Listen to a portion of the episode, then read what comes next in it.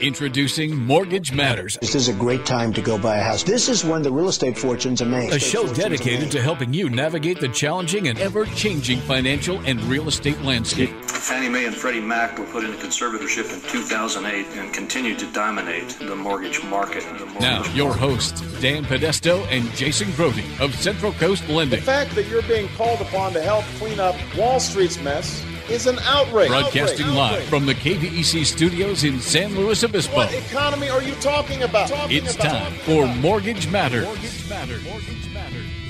Good morning, everybody. We're back, and we're better than ever. Better than ever. Last day of June. Last day of June. Last day of the first half of the year. That's right. Moving on to that second half. The second half, in my opinion, is always the better half. Oh, man, really? Always the better half. Let's talk about the second half, shall we, Dan? Right off the All bat, right. fourth of July. fourth of July is great. I love, love it. Love that holiday. But let's rewind about, oh, ten days, and we had the longest day of the year already. So now every day going forward gets shorter and shorter and shorter. Yeah. And shorter. Until November, when we get to vote on whether or not to keep doing oh, that's right. uh, daylight savings. We'll be yeah, just like right. Arizona.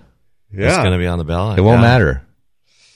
Mm-hmm. Will we miss that whole f- I don't know. three there's, hour? There's a big part of me for the longest time. I'm like, hey, this time of year is terrible. I, I, if we could do away with this, we could. And now it's like it's on the ballot. And I'm like, do I really mean that? Maybe we're going to miss complaining wait, wait, about wait, wait, wait. We just wanted to talk about something. Yeah. We don't have to wait, vote about I just, this. I didn't have anything so to complain about that was really important. Yeah. So that took its place. Yeah. Trump wasn't on the news at that moment.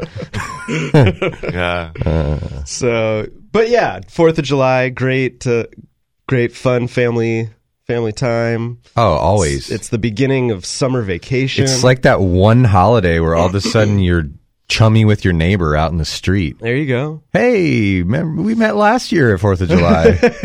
Live right across the street from you. Uh, it's uh, it's the time of the year when uh, we separate the pretenders from the contenders in baseball. That's correct. That's correct. One could argue in business too, right? Sure. You've yeah. been going after your goals. This is the moment where you're like, ooh, if I multiply that number by two, I'm not even close. Not always the case. Some businesses are seasonal. But um, then I think, you know, you got those in, in this part of the state of California, you got some beautiful summer nights here. You know, it, that's true. It gets really warm, but then it stays like seventy-five, seventy at night up the yeah. grade. I was going to say, that doesn't happen in yeah, my neighborhood. Bay, the yeah. fog rolls in. It does in. make me miss the Sacramento summers that I enjoyed as a kid. Yeah. Oh, my God. You got to be kidding me. I lived there for five years. You want to get stuff done? Like errands, move to Sacramento because you got to start at seven a.m. because by ten thirty, your steering wheel is like a mush. Yeah. I guess I, like I meant so nights, summer oh, nights, oh, oh, okay. Sacramento summer okay. nights. Okay. Is what I meant. My bad. You got me fired up. Yeah. No, the days are hot. Never did I run my, I never hot. turned my A C off. I'm one of those weird, I mean, I'm thirty-eight. So I guess as you get older, this becomes an, an issue, but climate and temperature are, are like high on my list. Like well, if, yeah, yeah. if I get home and it's seventy-six degrees, I'm like, oh, man, mm-hmm. I forgot to turn the A C on. It's hot. And then, of course, I have a fourteen thousand square foot house, so it gets warm. It gets cool. Right. Cool down in eight minutes. right. fourteen thousand. He means fourteen hundred. fourteen hundred. yeah. Dang. You My build, bad. Move into the Biltmore Estate or something? Still, I wasn't sure yeah. if that was an intentional like, exaggeration or fourteen hundred. Yeah, they know what I meant. Paying them a little too much over there, down. they, they knew what I meant. yeah, and then you got you know, then you know, kids go back to school. That's fun for these parents, right? Second half of the year. Yeah, you go to Thanksgiving. You got Halloween. You got you got Christmas. You got my birthday in there? Sure, they're all all the good holidays. I I all feel the good like holidays coming up. I feel like yeah. yeah. You can't knock like what? A, I'm so glad that I've I've talked with you this morning. Yeah, right. I had such a different attitude coming lot in here, to look and now, forward to. Now I feel pretty darn good. Yeah, thank you. You're welcome. It's a it's a talent, you know. It's my God given talent. I just oh. I just make people smile. That's great. Great stuff. Hey, thanks for joining me for a third weekend in a row. Yeah, you're welcome. You're not even in the opening credits. What's I'm not. With that? We're going to have gotta, to change the opening get, we credits. We need to get the credits done again. We're going to have to say... And- Yeah, I don't know. We're going to ha- name us all. We're just going to say, like, yeah. you know, hey, the guys are here. Yeah. Whatever. Boys are back. The boys are back boys in are town. Yep. Well, I, yeah. I enjoy it. Um, I will say that my wife has also noticed it's been the third weekend in a row. I really said that for her. Yeah, she's. I doubt she's listening right now. Okay. Um, but, you know, the thing is, this show's not easy to do. It's always nice to get two opinions. Yeah. And I, I know for a fact our listeners appreciate us having a couple different hosts. It gives them a, another perspective. Exactly. I was having a chat just uh, just Thursday morning with a, a listener of the show that called in to talk about setting up a mortgage. They want to do they want to buy their first house. They've had some credit issues in the past. And right off the bat, I didn't even start the conversation. He did, saying, "Are you the are you Jason or Dan or that other guy?" I got. I actually. I they actually, don't know my name because guy. yeah. I actually got voice recognized yesterday. Oh cool. yeah, from these shows as as host of Mortgage or as well, a engineer like, for Mortgage Matters yeah, or Jimbo. voice of the Jim, fair. Jim. Jim. Yeah, voice the, of the fair. No, she the fair's coming up in the second half of the year. We didn't even yeah, talk about the that's fair. Right. I got the fair. Yeah. yeah, but yeah, voice of the fair. But uh, yeah, she recognized me from these shows. So cool. Yeah, yeah. yesterday. Yeah, I didn't know that, and I was at the fair uh, two years ago, and there you were, like, announcing what was happening next or something going on, and I was yeah. like, that is Jim's voice. Yeah. You know, no one who I'm with knows who Jim is. Yeah, no, I love it. Unfortunately. Yeah. Sorry, Jim. But uh, well, hey. Yeah. But they did that's then. Good. That's the beauty of radio. Yeah. right. right. No, that's not me. Yeah. Anyhoozle.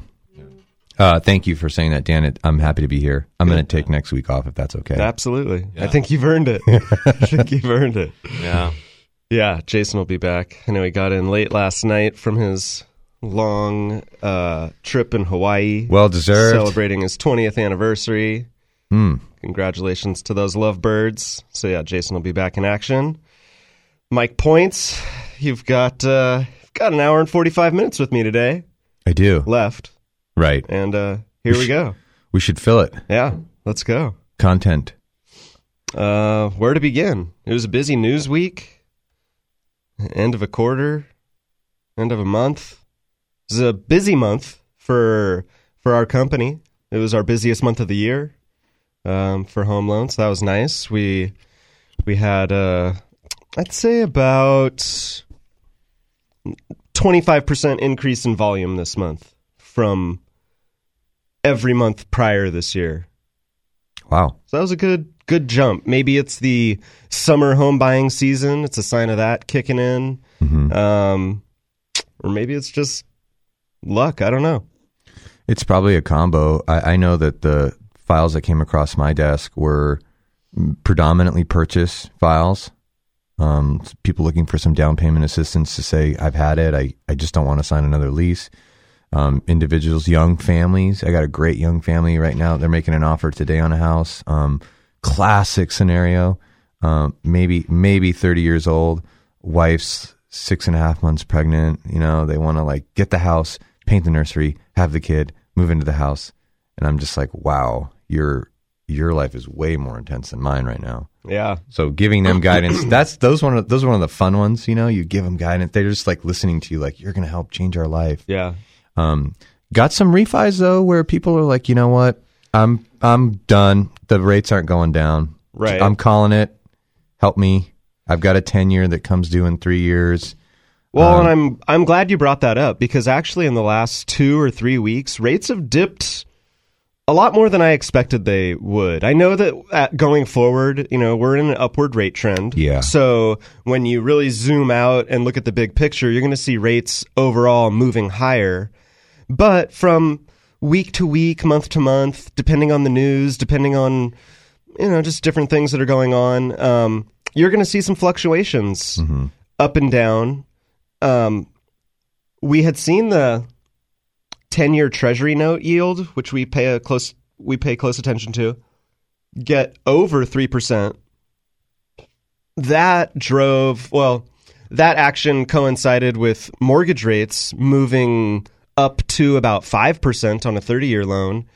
Um, I kind of thought once we crossed uh, crossed over that three percent ten-year yield threshold that we'd, we'd be there to stay, um, especially knowing that th- this was all prior to the most recent Fed announcement to hike rates a quarter point, mm-hmm. and now knowing that they're going to do it two more times.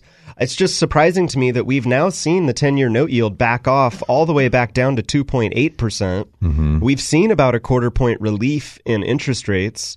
Um, I've been seeing a lot of thirty-year fixed loans come through in the four point six two five range. Mm-hmm. Um, seems to be the prevailing rate right now. So it if if refinancing is something that you know you thought you missed out on or just timing wasn't right for you, now actually there's a little bit of an opportunity presenting itself um, with this small dip in rates that I don't think is really here to to stay for very long. Um, yeah, and it's a I, welcome sight, welcome relief for a lot of people. It can be, yeah. And I think the other thing I'd like to add is just, you know, people that have been in a F H A loan for two or three years, that appreciation has hit where now we're right in a sweet spot where they could not only go from F H A to conventional, but F H A to conventional with no mortgage insurance at all. Mm-hmm. Um, even even if you come back with a appraisal that shows your loan to value is, let's say, between eighty and eighty-five percent, where you need a little bit of mortgage insurance, that's like pennies monthly. Yeah. We're talking forty, fifty, sixty bucks a month. Yeah, you have mortgage insurance again. You do a refinance, but that mortgage insurance usually drops off in two and a half, three years. Um, There's options to buy it out right at the beginning. Buy it out with at a the single, beginning. A single larger premium. There's a lot of options. And yeah, this this little rate relief that we're experiencing right now is welcome. Um I wanted to remind people out there that do have adjustable rate mortgages still that might be in a fixed period or or maybe they've been enjoying some nice low adjusted interest rates on their um, on their arms that are tied to the one-year LIBOR index. That one-year LIBOR is sitting just above two and three quarter percent. The prevailing uh, margin on an adjustable rate mortgage loan is is Two and a quarter, two and a quarter, some anywhere two between half, two sometimes. and a quarter to two and three quarters. Mm-hmm. You know, I see them anywhere in there, but um, you take that two and a quarter at the low end, add it to the current um, one-year index. LIBOR index of two and three quarters, you're at five percent right there. Mm-hmm. Yep. Yep. So yeah. If you can get a thirty-year fixed mortgage today at four and five eighths or four and three quarters.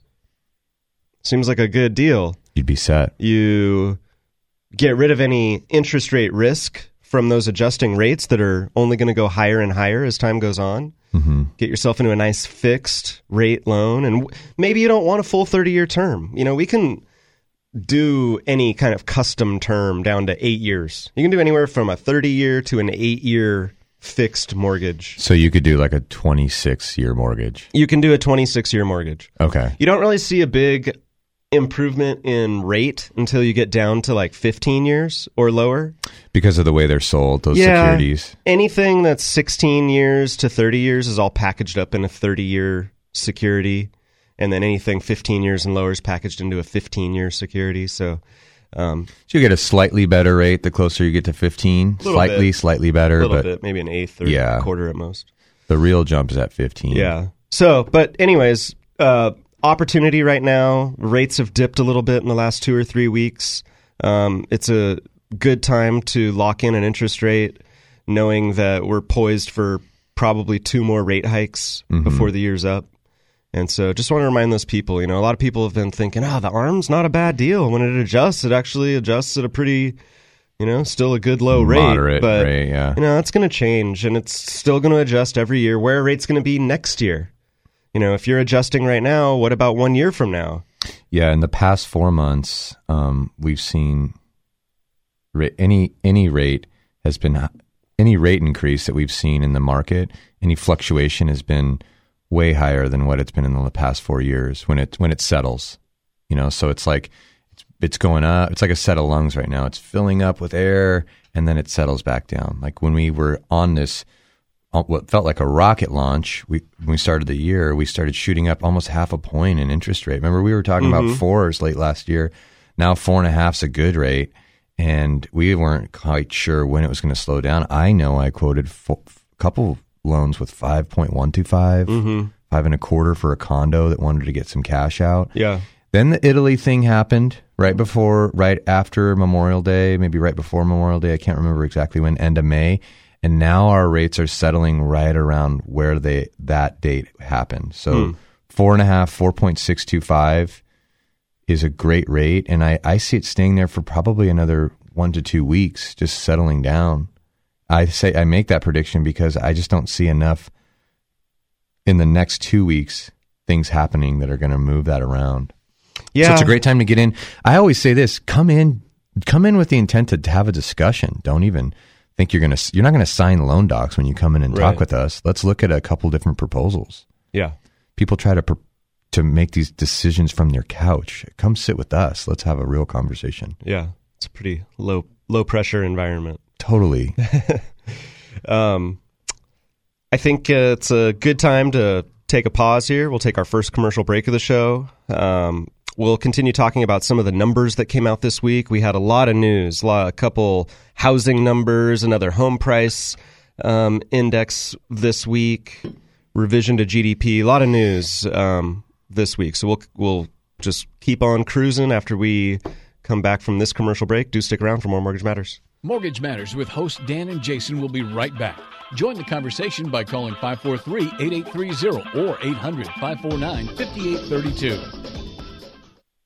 If you're like most investors, the constant ups and downs of the stock market have you on edge. How do you make sure you keep your gains without jumping ship too soon? At Century Financial Consultants, they have an investment strategy where your money is completely protected against market losses. You go up with the stock market, your gains locked in, and when the market goes down, you don't lose anything. Literally, you go up, never down, forwards, never backwards. Sounds too good to be true? See for yourself for free. Call Matt at Century Financial Consultants today at eight oh five, three two four, seven nine one four. That's eight oh five, three two four, seven nine one four. For those of us who live here on the Central Coast, we know this is a unique place to have a home. And for over thirty years, Patterson Realty has been a vital part of San Luis Obispo County. Patterson professionals have led the way in real estate by adapting to new market conditions to make sales happen. What they offer is the quality of their people, agents working just for you. Get the experts at Patterson Realty on your side. Experience the Patterson difference. Call five four four, eight six six two or online at patterson realty dot com. Hi, this is Jason Grody of Central Coast Lending. The most critical part of buying a home is getting pre-approved for a mortgage. Pre-approved buyers are taken more seriously, enjoy a less stressful transaction, and close faster with no last-minute surprises. Before you meet with a realtor, step one is to get pre-approved. Just call five four three, L O A N. Central Coast Lending is an equal housing lender. California B R A number zero one eight, three nine six zero eight. D B O number six zero five four seven eight three. M L S number three two eight, three five eight. We're the mortgage experts on the Central Coast. Central Coast Lending. Through seven presidential administrations, bull and bear markets, and unprecedented change, Blakesley and Blakesley has been here helping residents of the Central Coast reach their financial goals. So if you need retirement advice beyond Social Security, want to roll over an old four oh one k, or simply seek guidance through an important financial decision, visit Blakesley and Blakesley in San Luis Obispo, Paso Robles, and Santa Maria. Blakesley and Blakesley, for the service you deserve and the advice you trust. Member FINRA, N S I P C. You're listening to Mortgage Matters on K V E C News Talk nine twenty. If you missed any part of the show, log on to central coast lending dot com for archived shows and more. Now, back to your hosts, Dan and Jason from Central Coast Lending.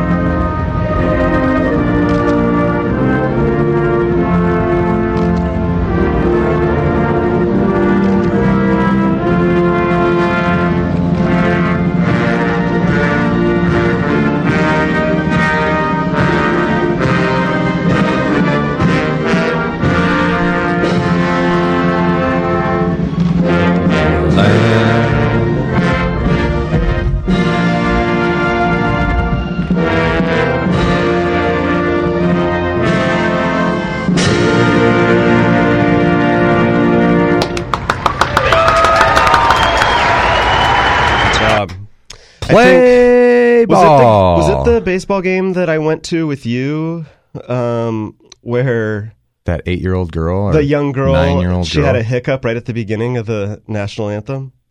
Yeah. Was that the game you were at? Yes. Um, we saw them play. It was a really Astros. cool moment. Yeah, we Mike and I and another friend of ours went to um, the A's and Astros game. What was it? Maybe a month or two ago now. June fourteenth. June fourteenth. It wasn't even that long ago. Um, and the they brought out this sweet little girl to swing, sing the national anthem. And I want to say it was like the second line. She just, all of a sudden it went silent. Like she forgot the line. Yeah. And so then the whole stadium, you could kind of hear them like pick her up. Pick Everybody her up. Started, started to sing it. Awesome. And it was so cool. And so yeah. everyone got into that mode that we need to yeah. help her along. So the whole stadium s- did the whole song. Yeah. yeah. And it was a really cool moment. Uh, yeah. You know, most of the time you're there just to hear some great artist or right. even an aspiring artist do a much yeah. better job than you could ever do. But this was more of a community feel. It I was really a neat moment. Maybe better sometimes when you have things yeah. like that happen. It, it was, felt yeah. together for sure. Yeah. And and she, I thought she did a great job at the end. Definitely. Definitely. Yeah, she After got one little confidence. hiccup, it was good. Yeah. And it was just, it was neat how everyone pulled together. Anyway, happy Independence Day. It's coming up on Wednesday. Yeah. Kind of a odd Indeed. day of the week to have yeah. it. It sure does make Thursday kind yeah. of a tough no, day. No to... appointments on that yeah, day. Right? Yeah. yeah. yeah. Um, yeah. Maybe it's just a good week to take the whole week off. Mm-hmm. Yeah. Well, I I would say this. Um, well, your boss just said that to you, Mike. Yeah, yeah, yeah. Yeah. Yeah. I'm just going to follow his lead. I'm just going to call yeah. him about I nine o'clock. I will not be taking the week off. Right, right. In fact, I'll be cramming five days worth of work into four days. That's the real deal. Yeah, Monday yeah, and Tuesday uh, look nightmarish. Yeah. Oh, it's terrible. Yeah. yeah. Like, we have to, around here, we have to have everything done for next weekend by Monday, basically. Yeah. You Becomes know, a ghost so. town Thursday, Friday, right? Right, that's right. Yeah. yeah. I feel like that's what's going to happen yeah. in our mm-hmm. our business as well. Um, I do want to remind our listeners here that we're live, and if you'd like to give us a call and voice a, a comment, ask a question, um, you could do that by calling eight oh five, five four three, eight eight three zero, eight oh five, five four three, eight eight three zero. Or eight hundred, five four nine, five eight three two. Um, we were going to continue on with some news from the week. We, uh, let's see, I said this deal here. We were looking at, um, uh, we opened the show saying that June was a, a busy month for our company, about a twenty-five percent increase in loan volume uh, for June, and wondering if it was a sign of the summer home buying season heating up a little bit. So no, it takes about thirty to sixty days for homes that are, you know, in contract to actually move through the process and close. So mm-hmm. could be a sign of things that started around April or May. Um, so in that spirit, we had our pending home sales numbers this week. Um, we saw U S pending home sales were down a half a percent in May. Um And the measure actually dropped to a four-month low, and economists were actually predicting a half a point or more increase in that number. So we're definitely going the wrong direction. It's two point two percent lower than a year ago. So year over year, we're down two point two percent. And um, it's the fifth consecutive month of negative year-over-year readings. So I think what that's really showing us is just more of that story about inventory. Yeah, I read a great article. I thought I, I thought it was great by um, Jan Swanson. She's a, a writer for Mortgage Daily News, and she talked about people that own their houses now, not even those that are renting looking into getting the buying market, but those who own their houses right now, they're really concerned about what would they get next. You know, if they sold their house, what would they get because of the inventory? So that mm-hmm. that paralysis instantly chips away at inventory, right? Mm-hmm. We need people swapping houses. That's what we. That's where we're at right now in the state of California. Um, and if someone's not stepping up to the table to say, "Hey, I'll take your house for my house," that just makes it tougher. Not we're only not, do we need people switching houses, we need we need something to get some one party to give first, right? It feels like a chicken and the egg kind of situation. Like wh- which one's going to happen first? Is someone going to list their home first, or is someone going to buy their right. replacement home first? Like what's going to happen to get this ball really rolling right now? Mm-hmm. I think last week we we looked at a national number that it, there's like two point nine months of supply. Or actually, I think that was the California uh, statistic. Currently, there's less than three months of supply. That's extremely low inventory. Right. It's the reason we're seeing continued, um, you know, above normal appreciation. Yep. Competitive offer situation, all that kind of thing. Multiple offers lead to higher prices because yeah. that agent, that listing agent, was smart enough to sit tight on an offer for a week, and then he or she got four of them and said, "Hey, give me your best and final offer." That offer goes, the highest offer usually wins. Sometimes it's terms, right, Dan? Right, right. But then that that price records because they took the highest offer, and then the next appraisal in that neighborhood goes off of that recording price. So then it justifies the next higher price. Then it justifies the next higher price. And and it, it begins to be what I would, I mean, even myself, I don't know what I would buy right now if I listed my house. Yeah. I don't know that I would want to, I don't want to do that. Yeah. Personally, where I'm at in my life. Sure. I, as I look around at different listings, I'm always trying to keep keep aware of all the, the current listings, or at least just have a good idea of what's out there. And yeah, things are expensive for the condition, expensive for the square footage. Um, you know, things that might be in my price range just aren't finished the way I would expect or I would hope. It needs a lot of work. And I know what, you know, I've I've done a home remodel. I know what some of that stuff costs, and mm-hmm. it's not cheap. Mm-mm. You know, to remodel a home and get it either up to date or just more in the style that you like, that it can be a very expensive endeavor to make those kind of improvements to a home. So if you're going to anticipate needing to do that, you don't want to spend top dollar just to get the home in the first place, because you won't even be able to afford to do the improvements. So it's it's a really difficult situation out there. Um, and I'm talking about people who already own. Let's talk about people that don't own. Right. Yeah. That's... Yeah, we, we went through the rent versus own last week discussion last week, yeah. and I think we've concluded that it's always better to own. Mm-hmm. Um, so what's the other option? I mean, it, I guess new homes are, are kind of an, another option to consider. Um, there's more and more new homes reaching the market, thankfully, mm-hmm. but still not quite at a pace that's necessary just to keep up with demand. Um, we saw new home sales for May. Uh, we saw that report. Um It was good, but not great. We saw a year-over-year um, increase of new home sales, six point seven percent increase. And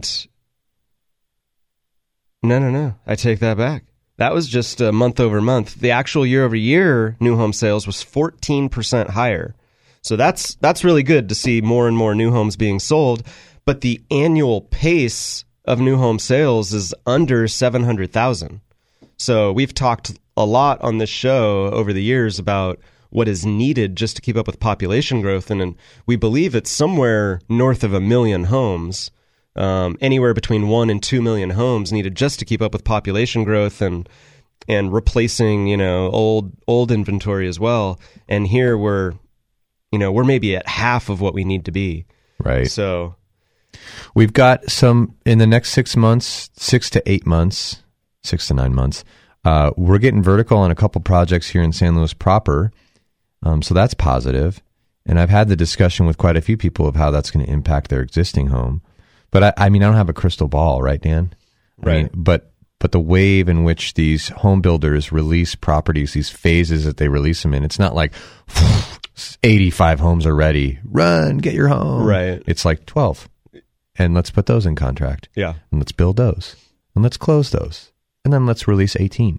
And then let's sell those. So it's not like windfall of housing. No. Which is smart on their part.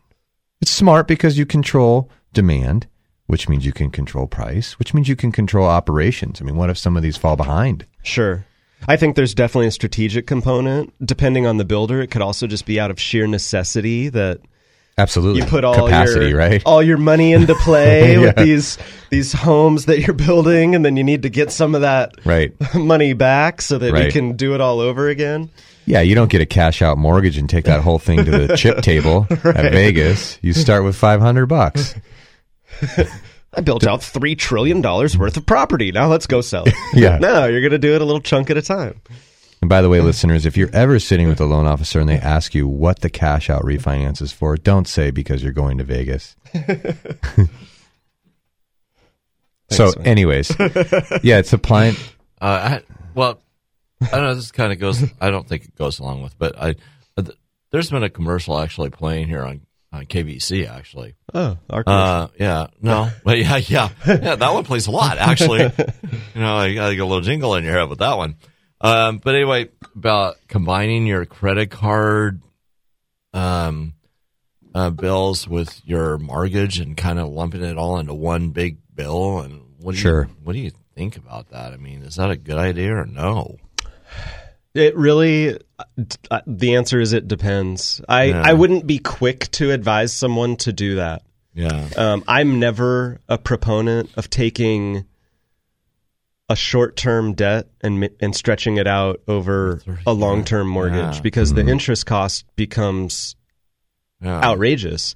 Mm-hmm. Um, and I consider a credit card a short-term debt, and maybe that's that's the way I use a credit card mm-hmm. is a, a, a an easy form of payment that I try to pay off every month. Yeah. I know other people um, are in a situation where the credit card is a necessity and it's a way to continue to afford day-to-day life, and they're not able to pay off the credit card Living every month. Outside of your means, yeah. um, to some people would so, say. So, you know, if that's the situation and you're stretched to the last penny to make your housing payment, to make your auto payment, and uh, make the minimum payment on credit cards, and consolidating debt into one more affordable payment can ease that burden a little bit for yeah. you, yeah. then that would be a situation where it, it might make some sense. And if that helps you, maybe you have a couple hundred bucks left over to start paying down principal on some of these things.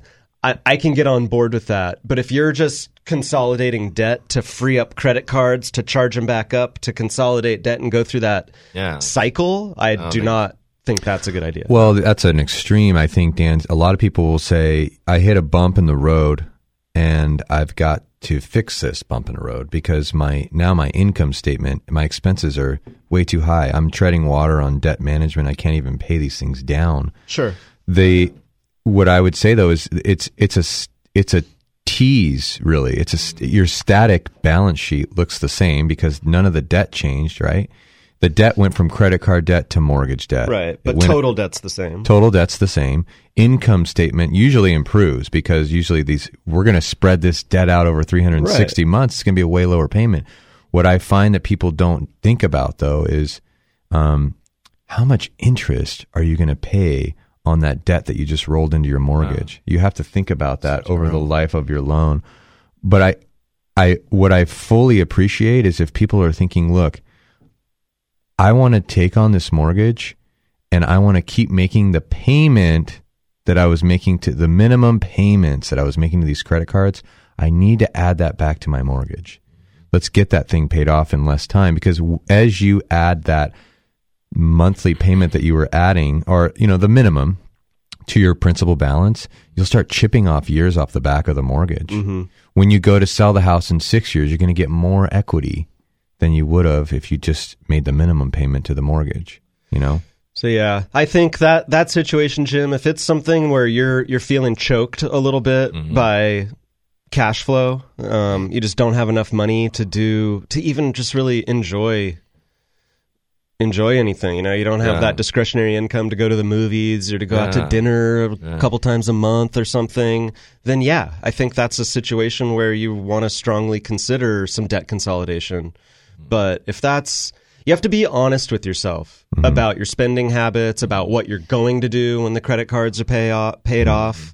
You know, what what are you really going to do? Have a really honest conversation with yourself and figure that out and decide if it's the right move. Well, I was just thinking, you know, I mean, you could put like one hundred dollars onto the credit card and then it goes against your into your mortgage thing, and maybe your one hundred dollars that you could have just paid off that month turns into be several thousand dollars because it's stretched out over certain year. Well, years, that's extreme. You know? I mean, what you could, if you're going to take but, like one thousand dollars yeah. of credit card debt and turn it into yeah. a mortgage, yeah. y- you can plan on pay- repaying two grand for yeah. that portion of the debt. About eighty-one percent. You're, you're roughly going to double it. Yeah, a little yeah. less than double. Yeah. yeah. Um, so, yeah, it's it's... it's if you're going to transfer ten grand from a credit card, you're going to pay twenty grand to pay it off if you yeah, if you turn it into ridiculous. a thirty year debt. It's ridiculous. But you're at welcome. the same time, you're looking at twenty plus percent interest on a credit card, and if if you're making no headway on paying down the right. the balance on that credit card, I'd I'd sure rather pay five percent than twenty whatever percent and yeah. never make any progress. So it's mm-hmm. just it's something where it it's part of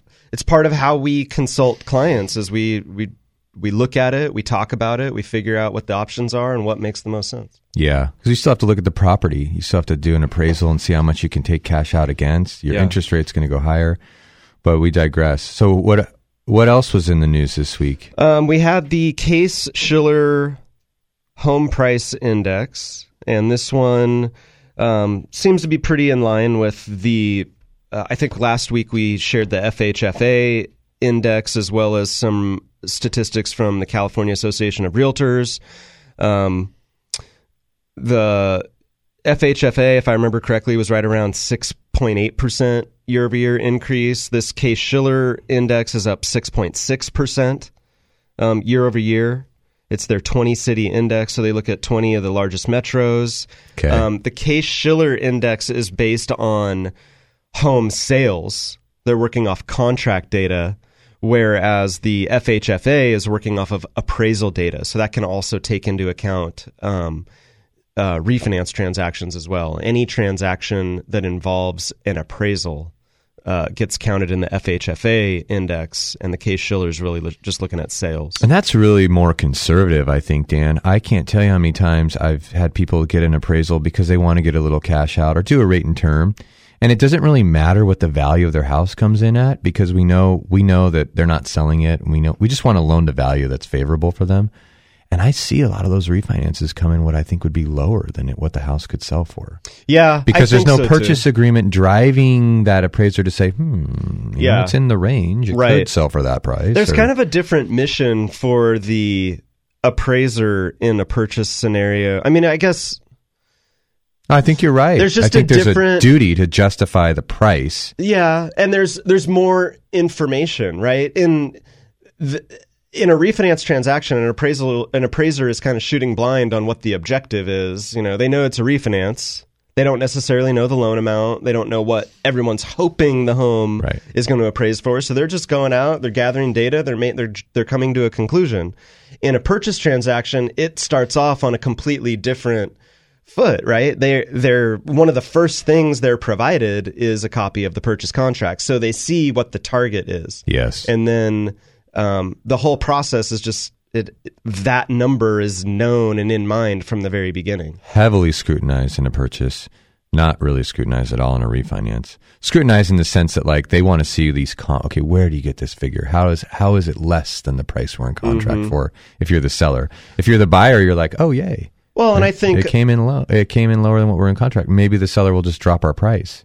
I think it's, and I'm not saying that any of this is bad. No, um, no, I know I, you're not. I think it's that just, we're just elaborating on the, the differences. An appraiser believes in the market. They believe that the reason that this price is in this purchase contract is because two willing parties came together and negotiated a sales price, and this was it, mm-hmm. and the market worked, and that is representative of market value, so now I need to go justify that because that is what happened. Correct. Um, but sometimes, even in that situation, it's hard to justify it because of what you kind of described earlier with the way, you know, a new a home sold, it's competitive. It might go above what other like homes have been selling for. It's setting a new high watermark. Mm-hmm. Um, so sometimes it can be challenging for an appraiser to justify. It's a terrific check balance system that we have. It's terrific because, you know, you just don't know what that listing agent, how they got to that price, you know, and how they accepted, the seller accepted. The seller might have accepted based on the fact that the buyer let the seller stay in the home for two months after it's sold, and so they, they offered him a price of ten thousand dollars less. Many times the appraiser will come back and say, hey, you're in contract for six fifteen, but I'm telling you this house is worth six twenty-five. You know, and the buyer sees that appraiser. The seller doesn't see it, but the buyer sees that it, they've got a good deal here. They're in price contract for six fifteen, and it's ten thousand dollars more. In this uh, Case-Shiller index, the twenty-city index, there were three cities that saw double-digit annual gains: Seattle, San Francisco, and Las Vegas, so all in the western part of the United States, still showing double-digit year-over-year price appreciation. Um, and then of the twenty cities, half of the cities were higher than their two thousand six peaks, and the other half were still below that. When you say higher, do you mean um, like appreciation percentage higher or no, value? No, like the actual uh, median value. Got it. The actual median value um, is, today is... Um, higher than the two thousand six peak for half of the twenty cities in this Case-Shiller index. Mm-hmm. And the other ten cities in the twenty-city index are still below their two thousand six peak. Right. So kind of interesting. You know, we are in our own little bubble here on the coast of California where things have far surpassed um, the two thousand six highs. Yeah, but at least most. We have people listening on the web. Um, not just locally. And I know, you know, my father is probably listening today. He lives up in San Mateo, California, which is a suburb of San Francisco. He's getting people knocking on his door weekly. Hey, we'd like to sell your house. You know, listing agents wanting to sell his house. His house is probably worth one point seven, one point six million, you know, and it's a nice house, but it's it, just the, the demand in those metropolitan areas are crazy. So it just, it doesn't surprise me that they're seeing ten percent returns in San Francisco. Um, I've not been to Seattle for a long, long time, but um, I've heard some buzz there. Denver is getting a lot of traffic. I don't think Denver's a major metropolitan area though. Beautiful area though. Yeah, beautiful. Um, Airport's a little far from that one. We're going to take a another quick break here, and uh, we'll jump back at it. We've got a little more news to cover. Um, in the second hour, I'd like to talk about a great way for first-time buyers to get into um, a home with very little money out of pocket, if any at all. Uh, it's the Cal H F A Down Payment Assistance Program um, that you can pair with a conventional or F H A loan. So I thought we'd talk a little bit about that and what it takes to qualify for that type of loan program. Um So a couple things that I'll tease there, but we're going to step aside just for a couple minutes to thank our sponsors. Uh, stick around for more Mortgage Matters.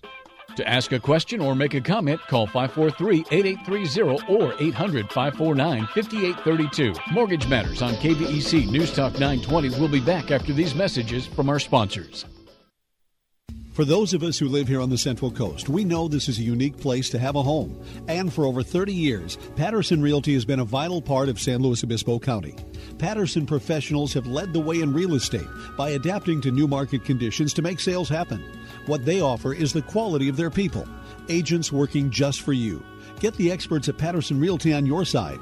Experience the Patterson difference. Call five four four, eight six six two or online at patterson realty dot com.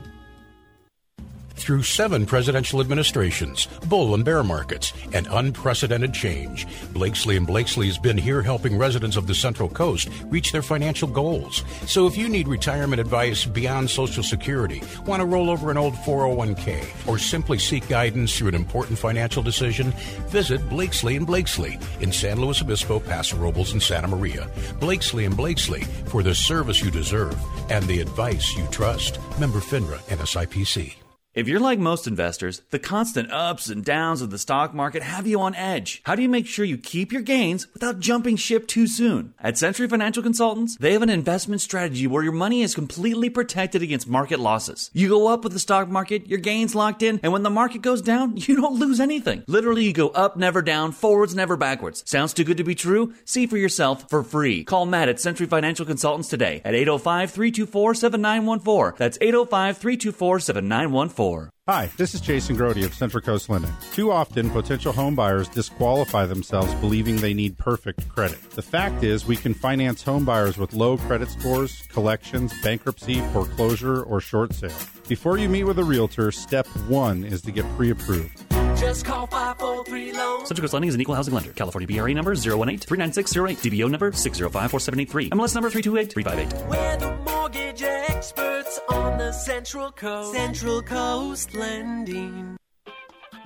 Welcome back. You're listening to Mortgage Matters with hosts Dan and Jason from Central Coast Lending. If you want to join the conversation, call the show at five four three eight eight three zero or eight hundred five four nine five eight three two. Now, here's Dan and Jason.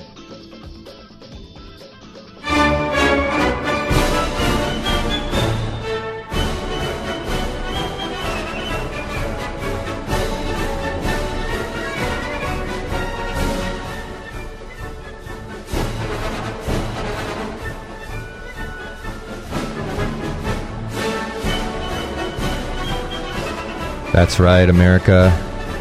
You're listening to Mortgage Matters. We're here on Saturday morning, the Saturday before the fourth of July. Good chance you're on your way to Costco right now, getting those delicious hot dogs, hamburgers, mm-hmm. and you're probably wondering what type of dessert you're going to have. Mm. Well, they have all That's, sorts of red, white, and blue things now, too. Sure. Mm-hmm. Yeah. It's not, it's not American if it's not red, white, and blue. That's right. But I, I, I'm I'm pretty excited about my fourth of July plans. Me too. I can yeah, see wiffle ball too, in my future. Yeah. Probably some cold beer. Mm-hmm. Yeah. Good chance I'll have a, nice. one of those like sparklers in my hand about eight p.m. I just I just you just can't really beat fourth of July in my That's book awesome. yeah. for a summer transitional holiday, right? Just puts it right on the map. Yeah. That's for sure. Get outside, get the grill going. Quintessential American holiday. Oh, yeah. Obviously. Yep. Don't know if the Brits like it so much, but... Well, that's why we that's why we do fireworks, so they can see us. no, Anyways. I think they got over it a long time ago. Yeah. Who knows? They've got their own issues. Uh, let's see here. Let's finish up the week in review. We had uh, gone through... The the meaty housing numbers. We had um, durable goods orders, I think, is a kind of a big deal. That's our big purchases, goods that are supposed to last for three years or longer. Talking your home appliances, your autos, machinery, uh, different things like that. Those durable goods orders fell zero point six percent in May, following a one percent decline in April. Mm-hmm. Um, big drop in new orders for cars and trucks, and um, just starting to question whether or not this is related to the trade disputes, the tariffs, um, right. which probably should talk, because there's been some developments there this week with the, yeah, the talk tariff about situation. American iconic manufacturer Harley Davidson. Harley Davidson getting targeted um, for some tariffs, um, which this is kind of a surprise to me. I didn't think about how tariffs. I mean, we've been the thinking counter move. Yeah, we've been thinking, move. What are the counter moves? Oh, well, we've thought, yeah. okay, the U S is going to announce tariffs, and then the other country is going to announce tariffs back, and is that just going to slow trade? Well, we failed to recognize the party caught in the middle, the actual retailer manufacturer, in this example, Harley Davidson. Never. Hey, well, they have a dog in this fight too. Yep. Are they just going to sit by in the middle as these two countries battle it out over, you know, what the cost of entry into the various, you know, into their respective countries are going to be uh, to actually sell this product to the consumer? No, they're not going to stand by. They're going to take action. Mm-hmm. Harley Davidson this week announced that they're going to be moving production overseas so that they can avoid some of these tariffs. Yeah. Um, they have forty thousand customers in Europe alone. Um, they're not going to have those forty thousand customers have to pay an extra twenty-two hundred bucks per bike to, you know, buy their bike. That's going to slow consumption of what they're producing. So yeah. they're going to just move production. And now it's no longer and import into that foreign country. Right. Oh, brilliant. Yeah. And now I'm seeing that Polaris is considering the same move. Um, uh, Indian Motorcycles is considering a similar move as well. Mm-hmm. Uh, late on Friday, I saw one of the car giants, G M, was saying that these tariffs on steel is going to um, hurt job growth in the U S. I can only imagine. You know, I didn't get too deep into it. I was busy closing out my month and preparing for the show, but, you know, probably the similar type of thought here. Well, if you're going to have these tariffs that are going to affect our ability to sell our product in other countries, we're just, we've already got plants in other places. Mm-hmm. We're just going to ramp up production there. And it's not a full cut and paste. I mean, they'll, they'll still have production here, but a significant portion of the production will go overseas. They're just going to restructure. Yeah. We're, the things that we're selling overseas, we're going to start building more of it overseas right. to avoid these tariffs. Right. So.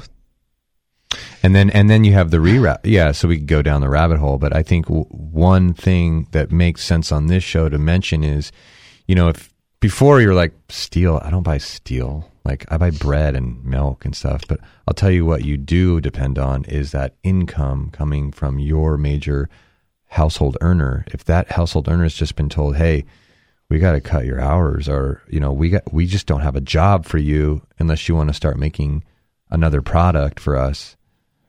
Or, or now that the job force that stays here, it, you know, you're not as seasoned as these other guys. We got to keep the, the seniors, the, the gal or the guy that's senior above you. Yeah. That starts affecting people big time. The thing that gets lost in this whole trade dispute, in particular with the steel manufacturing, you know, justifying it by, by, you know, improving steel workers' you know, ability to maintain or grow those jobs, there's far more jobs dependent on purchasing the cheap, cheaper steel than there are jobs in the actual steel industry. So, right.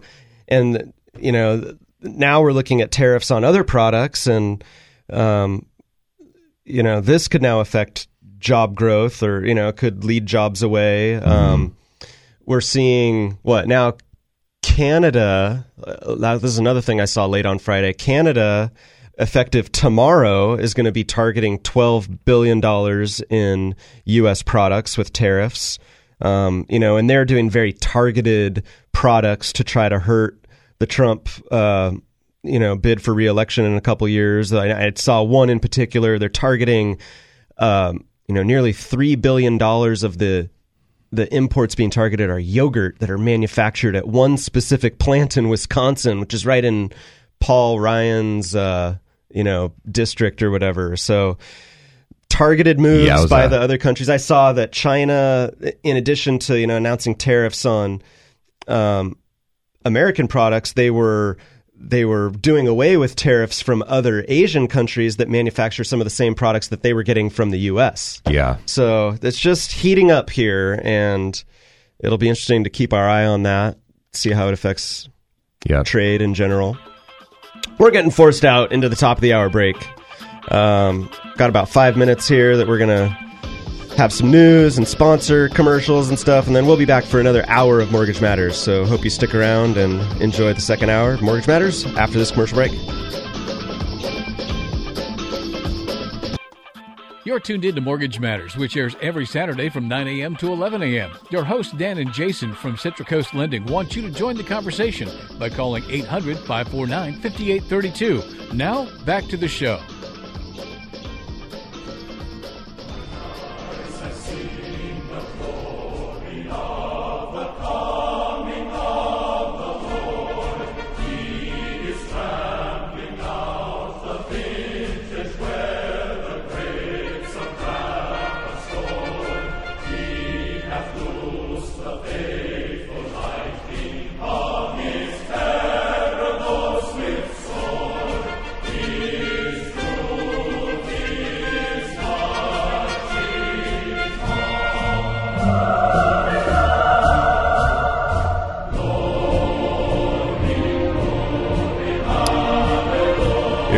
Back on a patriotic uh, pre-fourth of July edition of Mortgage Matters. Nice alliteration there, Dan. You like that? Couldn't get another P in because it's almost difficult to cut these songs off, you know? I know. It feels un-American. We couldn't do it with the national anthem. Yeah, we could. Obviously, you cannot. I didn't even think about it. Yeah. But this one, yeah, it's kind of like it keeps going. And it's, they're great music, too.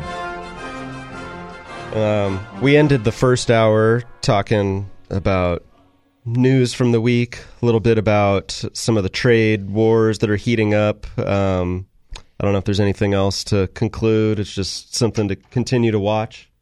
I would, yeah, I would just say that, you know, it, it's it's no wonder that everything is kind of staying settled in the bonds market.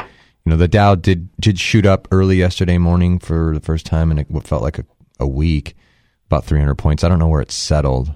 I didn't see the end of day, but I think everything's kind of like, all right, well, we're just going to sit back on the couch and see what happens yeah. here, because we are in a poker match. Yeah, we are for sure. And a couple, there was an, you know, what I would consider an unexpected play this week with uh, the Harley announcement to move some production overseas. And now all of a sudden you're wondering how many other mm-hmm. manufacturers might come up with the same move. Uh, G M hinting that that might be something you'll see in the auto industry if, you know, not only steel tariffs, but now there's also talk about auto tariffs specifically, which can get very complicated, too, because of the way the supply chain moves back and forth across borders. Same thing with aviation. Yeah. So some of that stuff seems like it would be impossible to even really account for and implement.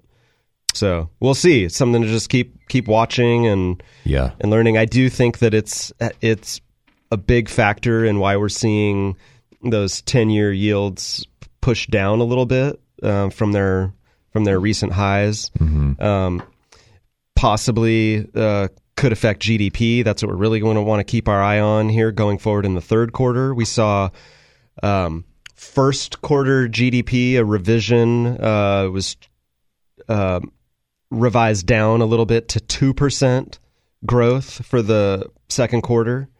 Um, so we'll we'll see what Q three looks like. I've I heard, well, we're going to start to see Q two numbers come out, but it'll be interesting to see how the year progresses.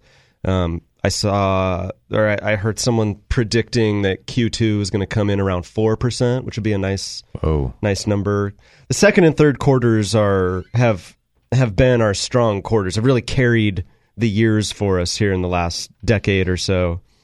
So we'll see if that trend continues. I expect that it will. Yeah, but in the G D P is not stock buyback, which is what a lot of corporations have been doing, you know?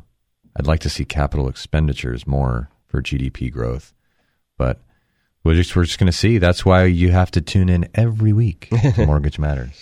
Um, let's see. I've, I think we're we're getting down to the end of the important news for the week. I guess the last thing that's catching my eye is just... Um, inflation numbers. You know, we always talk about consumer and producer price indices. Uh, there's another one. It's the P C E index, which is actually the the inflation gauge that the Federal Reserve uses to determine policy. That inflation index rose um, zero point two percent for May. So just right right at the target uh, that the Fed has set of about two to three percent inflation for uh for a calendar year. So um, what mm-hmm. else? The uh, consumer spending was held down a little bit in May by weak auto sales.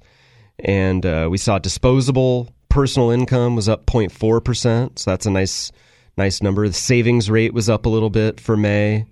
Um, so all in all, continue, continue to look at the landscape of economic numbers, and it all is just inching its way in a positive direction, I think, maybe with...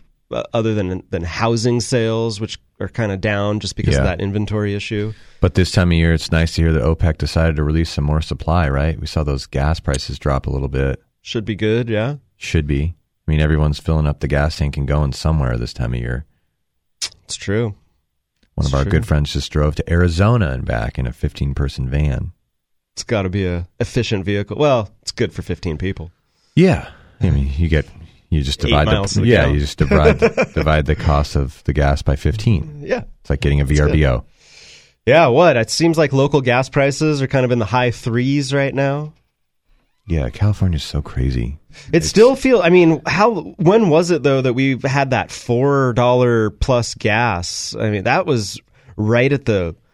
thirteen? Yeah, fourteen? I want to say it was like the the trough of the recession. It was like a terrible time. Gas was really expensive. Everybody was trading in their mm-hmm. gas-guzzling trucks for... fuel-efficient hybrids. hybrids and, yeah, you know, plus, yeah, there cars. was some... Going from a big old truck to a smart car. There's some tax yeah. incentives to do so at right. that time, the right. the cash for clunkers type of deal. Mm-hmm. Um, you know, and then gas moved back down at or below, right right around three dollars a gallon. It felt like such relief, and yeah. we could all buy our big gas-guzzling trucks again. Yeah, right. um, Yeah, moving its way back up to four four bucks a gallon. Luckily, I don't drive a lot, so right it doesn't bother me too too much. But there are people that do. A good friend of mine drives every day, every day, like probably a hundred miles a day. Yeah. Well, I even saw some of our service providers, like uh, you know, the water company that comes and delivers water to our office locations. They during that time period they tacked on a fuel surcharge. Mm-hmm. That hasn't gone. That didn't go away when gas moved back down. It just continued to be this additional charge that was on our statement. Um, Maybe they I, just bought a bunch of gas during that time, right. and they're still using no, it. I think they got their customers comfortable paying for their fuel, and they said, "Hey, this is a great way to recoup revenue, right. uh, recoup a business expense." So that's sounds stated. Like a class action suit. Speaking of new first-time home buyers, yeah, let's talk about and that. their oper- their options for down payment. I want to just say, kick off really quick, Dan, that says that the number. One and two reasons people are having hard times buying houses other than price is either the cash down amount, they don't have enough to, saved up for cash down, or credit issues in their past that they're trying to get through and fix. So it's not income. People have the income. They can afford that. They can qualify. They can get approved, but they don't have the cash. What do we do? Cash for, for down payment. Yeah, it's a, it's a struggle, and it's there's... It's a struggle for a variety of reasons. One one of the biggest issues with, you know, coming up with that money to close is just having an unreal unrealistic expectation or outdated expectation of what's required for down payment to buy a first home. Mm-hmm. Um, too often I continue to see this, you know, need perpetuated in major media, small little articles here and there that you need twenty percent to buy a home, twenty percent down to buy a home.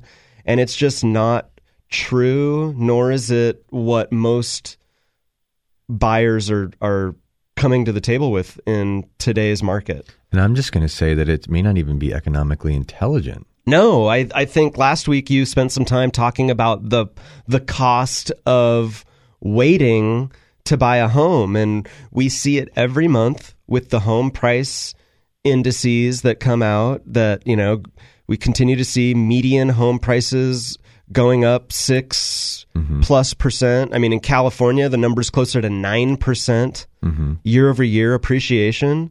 So if your thought is I need twenty percent to buy that median home that's north of five hundred thousand dollars, you're you've got a one hundred thousand dollars or more target in mind.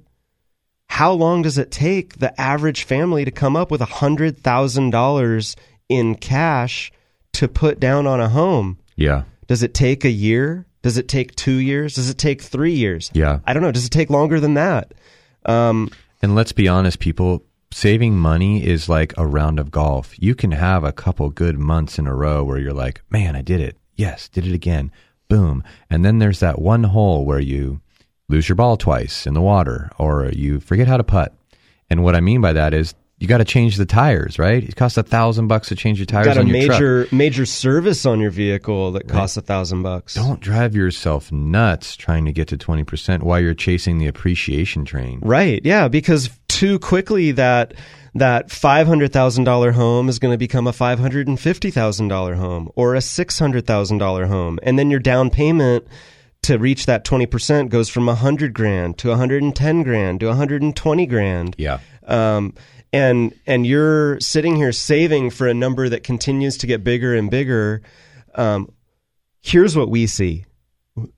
Whether it's a first-time home buyer or even a move-up buyer, an experienced homeowner, um, more often than not, we're seeing them buy a home with less than twenty percent down, and they're either getting a conventional loan with mortgage insurance or an F H A loan that has mortgage insurance, or they're using a V A loan product that mm-hmm. has still has a mortgage insurance component, but it's or it's a funding fee. Mm-hmm. Um, uh, so there's lots of different avenues to get in. Every loan program out there has some kind of, you know, three or five percent down or even zero percent down option.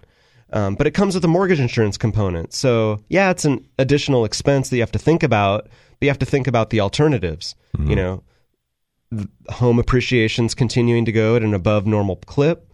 So that's going to continue to raise the bar for what you have to save.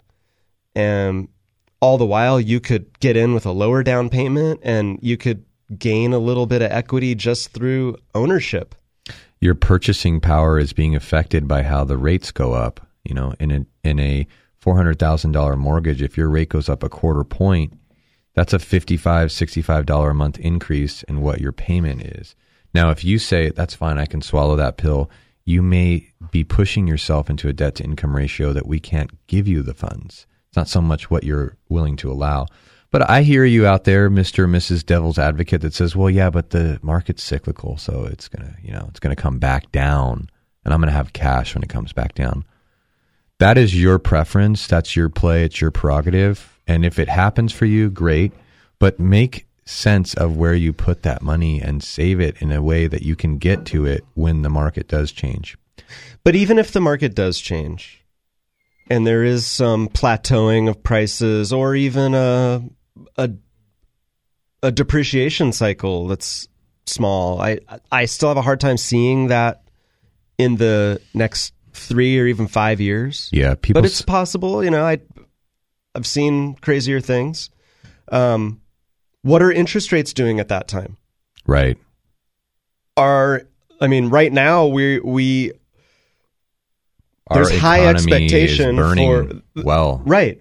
Economic numbers are positive. We've been led to believe uh, through a very transparent Fed that um, we're going to see two more Re- quarter point rate hikes this year, mm-hmm. and likely another three to four next year, mm-hmm. possibly even a, a pickup in the pace of rate hikes going forward. So let's say we do see some some cyclical event here in housing where where maybe prices do go down ever so slightly, but it's two years out. Yeah. Are rates then going to be six percent mm-hmm. when that occurs? Well, Four and a half percent today uh, at a five hundred and fifty thousand dollar home price versus six percent. You know, maybe at a let let's yeah, say we see some to... reduction in price, maybe five twenty five or five hundred thousand dollars. Payments are about equivalent, right? So it's not like yeah, you've got your your cash is king or whatever. But sure. I don't know. It's you have to weigh it all out. You have to do the math. You have to think about it. Um, how likely is that depreciation event to actually occur given the demand and the the, the pace of building new homes? Mm-hmm. You have to think about all that. Yep. Um, so, again, what we see most commonly is someone coming to the table to buy a home, whether it's a first-time buyer or a move-up buyer, an experienced home buyer. Um, we're seeing them come up with to, to buy a home with less than twenty percent down. Mm-hmm. We're seeing them use some of these products that involve mortgage insurance. Um, for a long while in our area, which is deemed a rural area by, you know, density standards, sure, uh, we were using U S D A financing to help people buy homes for one hundred percent financing, zero down. Mm-hmm. It's a great way to get into a home here in our area. Saw people buy a beautiful home in Los Osos for around four hundred grand for literally, literally five hundred dollars out of pocket. Yeah. Um, as home prices have continued to move up, if they've as the median home price in our county has eclipsed five hundred and even five hundred and fifty thousand dollars, it's become nearly impossible to use that U S D A loan program to buy a home because they cap the debt to income ratios at twenty-nine percent for the housing expense versus your gross monthly income, mm-hmm. and forty-one percent for total debts versus your gross monthly income. And when you just when you talk about a four hundred fifty thousand dollars home at a four and a half interest rate, I'm just kind of throwing out some ballpark numbers here. Um, at one hundred percent financing on U S D A, you're looking at a payment that, you know, when you look at the income limit for that program, it's, you just can't do it. The numbers don't work out to where that U S D A loan works for you. You're allowed up to eighty-nine thousand dollars a year in household income. So anyone over the age of eighteen needs to report income. So even if you're not using your spouse on the loan to help you qualify, you have to use your spouse or significant other.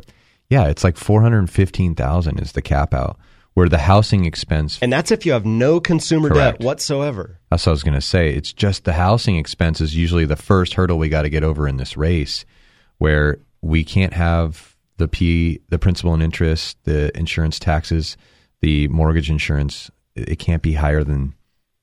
twenty-nine percent is a good number. You can get as high as thirty-four percent. It's somewhere in that range. We approve you before so you make an offer. So a third of your but, income. Yeah. But if your maximum household income for a a household size of four people is what, just shy of ninety grand. Um, so what we're talking about seventy-five hundred, eight thousand, not, yeah, not even, it's, it's less than eight thousand dollars a month.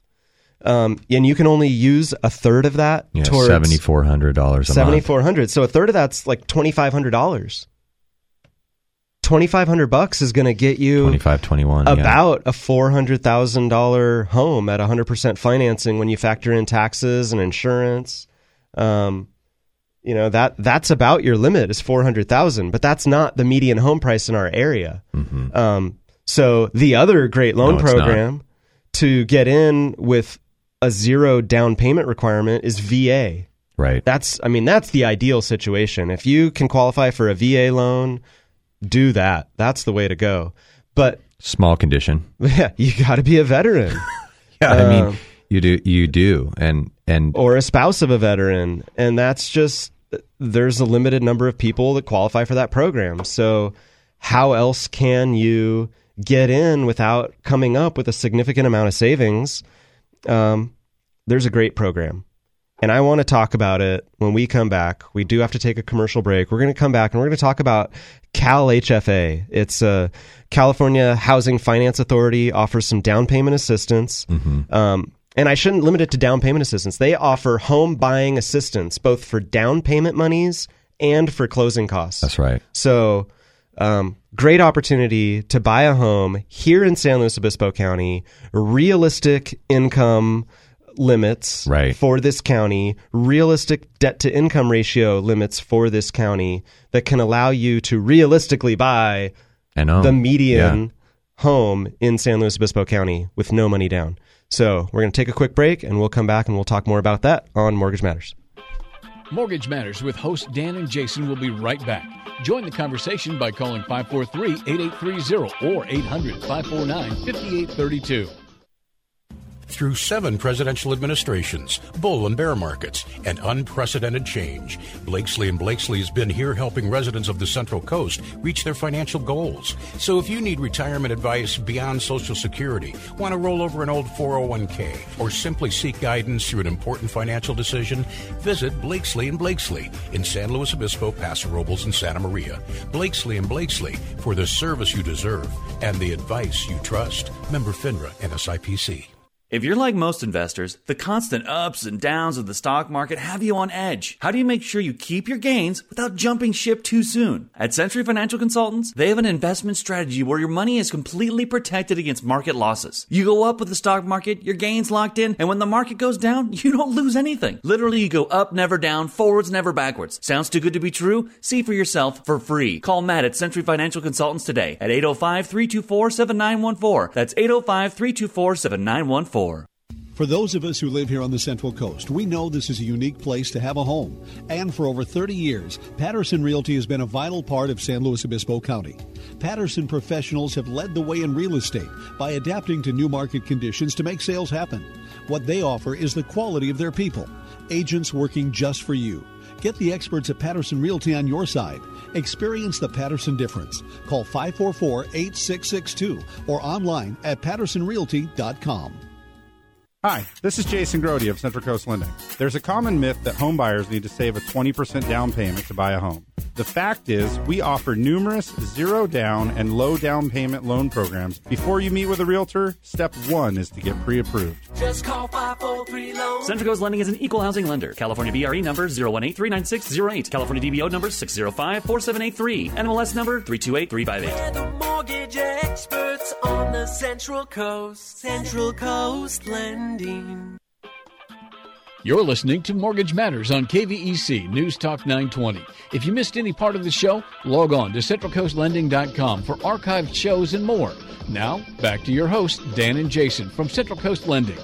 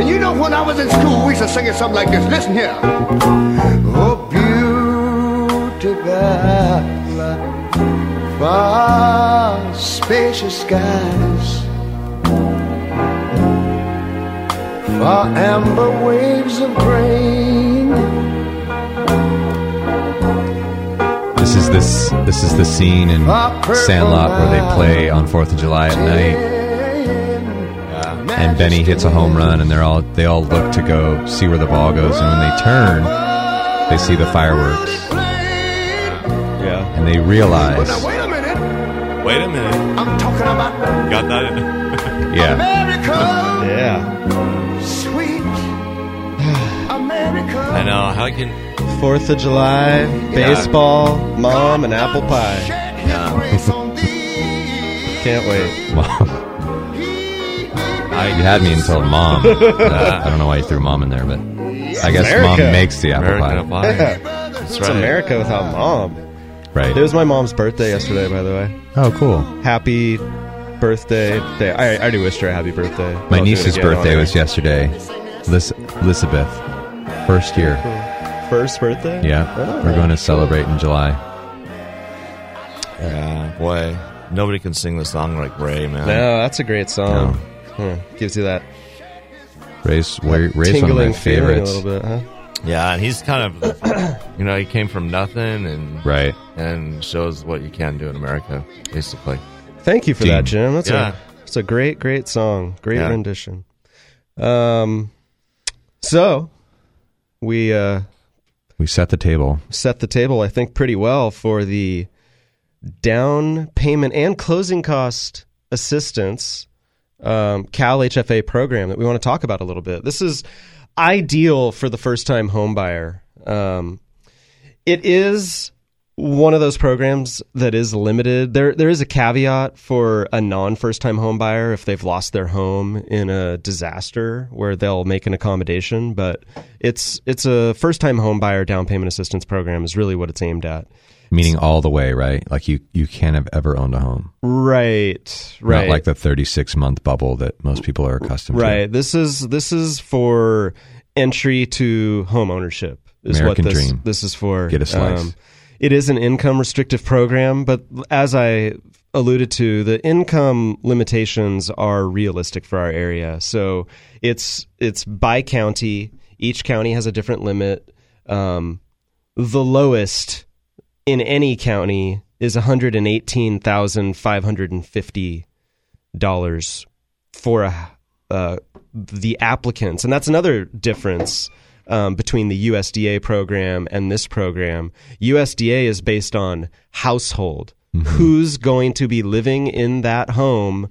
We want to count their income, whether or not they're actually borrowing for the the loan. Anyone who's in, who's going to reside in the home, their income has to be factored into that eighty-nine thousand dollars income limit for U S D A. For this CalHFA, it's limited to applicants' right. income. So there's a difference right there. Again, the lowest of any county in California uh, for this income limit is going to be one hundred eighteen thousand dollars and change. For San Luis Obispo County, we're talking about one hundred sixty-four thousand seven hundred dollars. Santa Barbara County, surprisingly, is lower at one hundred fifty-two thousand six hundred dollars. Um, mm-hmm. Let's see. We also have an office in Ventura. So the Ventura limit is one hundred seventy-six thousand eight hundred fifty dollars. Hmm. Uh, so just to give you an idea of some of the different, the highest that I see, I'm going to guess it's going to be San Francisco, two hundred twenty-eight thousand three hundred dollars. And that appears to be the top. Marin County is the same, two hundred twenty-eight thousand three hundred dollars. So that's the the highest you'll see. And those uh, San Mateo is also at that two hundred twenty-eight thousand three hundred dollars. Mm-hmm. So that's that's kind of the high and the low there. one eighteen is the low, two twenty-eight is the high. San Luis and Santa Barbara kind of in the middle there, one hundred sixty-four thousand and one hundred fifty-two thousand respectively. Um, so one hundred sixty-four thousand dollars income in in San Luis Obispo County is a realistic income to afford that home. We also have a debt ratio limit of forty-five percent, and we're only looking at that back end total debts mm-hmm. ratio that, that really matters um, for this. So when you factor in your auto loans, student loans, and the proposed housing payment, it can't be more than forty-five percent of that one hundred and Of whatever your so that's six thousand one hundred and fifty dollars total. So I I took the one sixty four right, mm-hmm. and I took forty five percent of that figure is, um, that's basically your annual debts can't exceed seventy three thousand dollars, and and then you divide that by twelve, you get six thousand one hundred and fifty a month. That's a lot of room to buy a home. Yeah. When you want to do the, you know, the rough math of about five to six hundred dollars per hundred thousand borrowed, mm-hmm. um, you know, that that can get you up to a million dollar home or so. That's but where that's, I, that's you know. where I start most of my conversations though, Dan. Like, you know.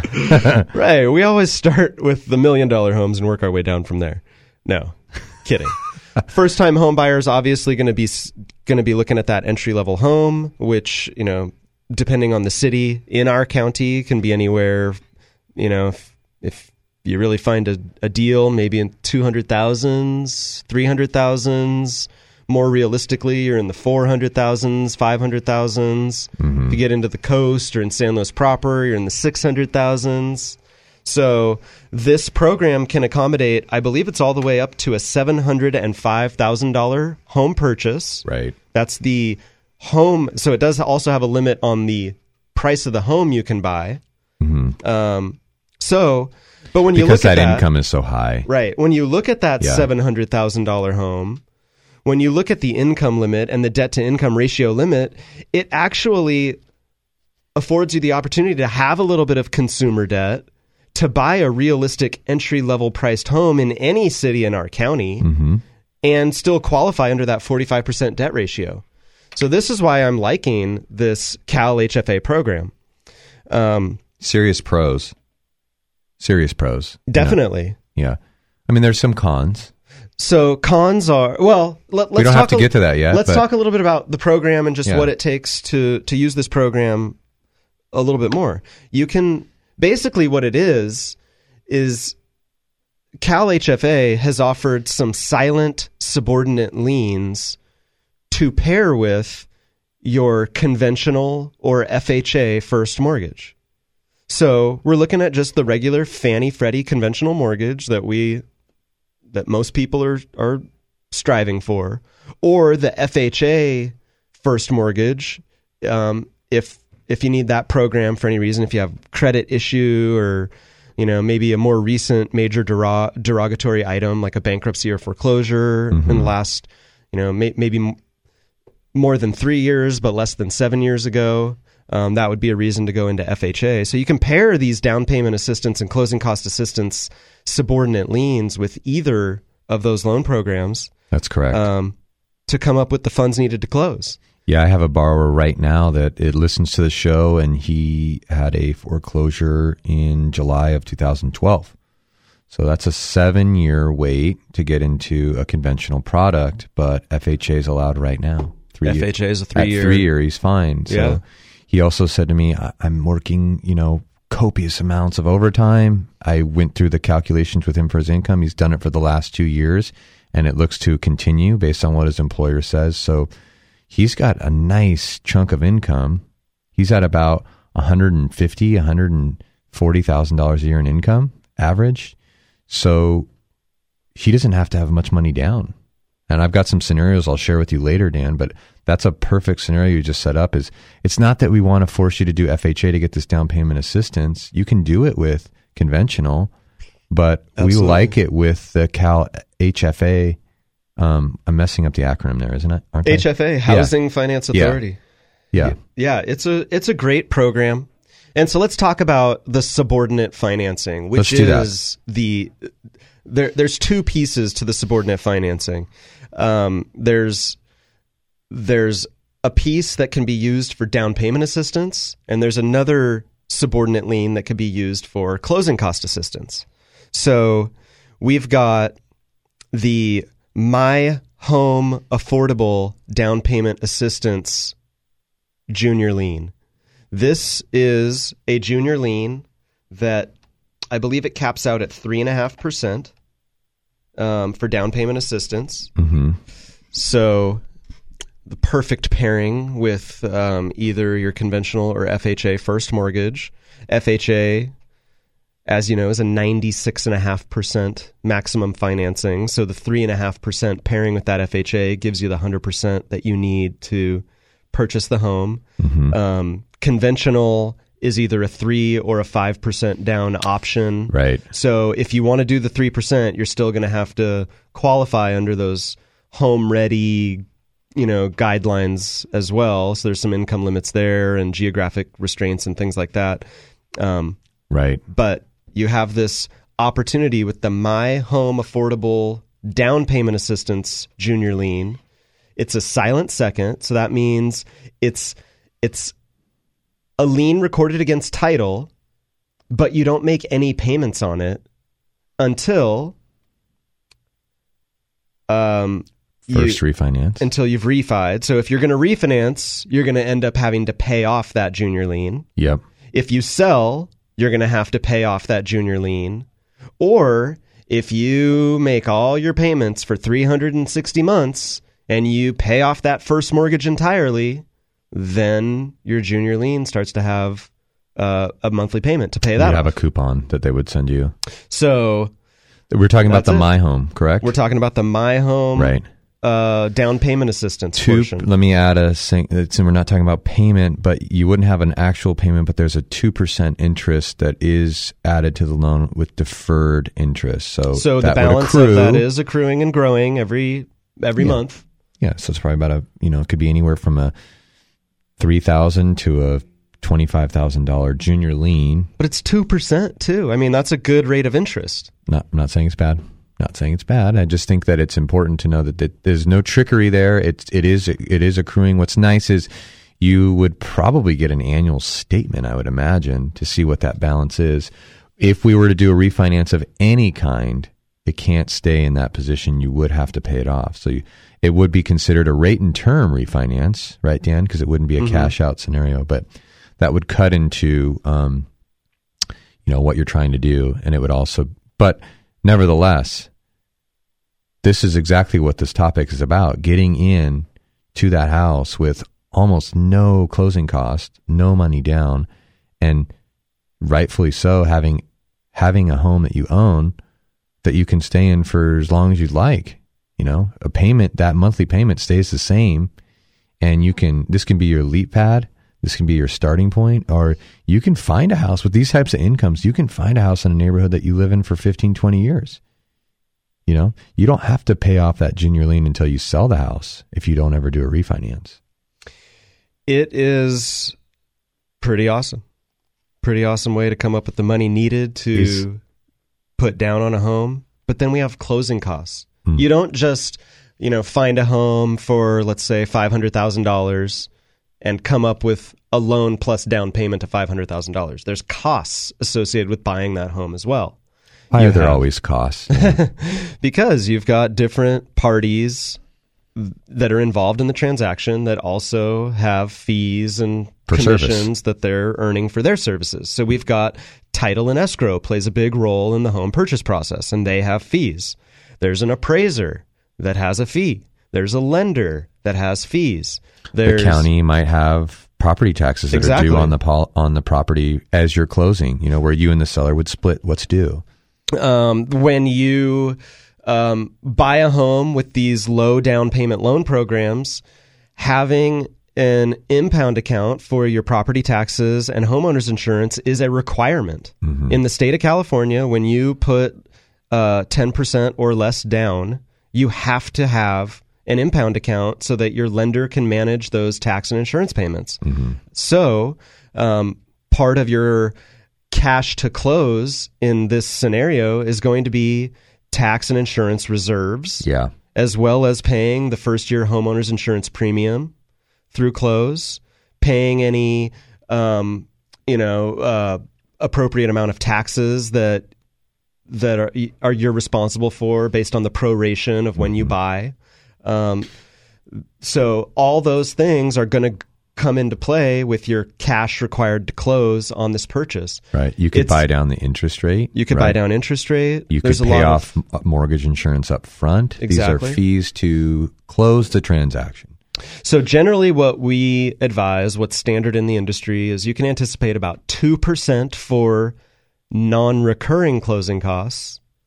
And then, you know, another one percent or so for the recurring costs. And that would be your prepaid interest, reserves for taxes, reserves for homeowner's insurance, first year of annual and insurance. The first year of the homeowner's insurance. So mm-hmm. those are what we call the recurring closing costs, the things that are going to continue in perpetuity.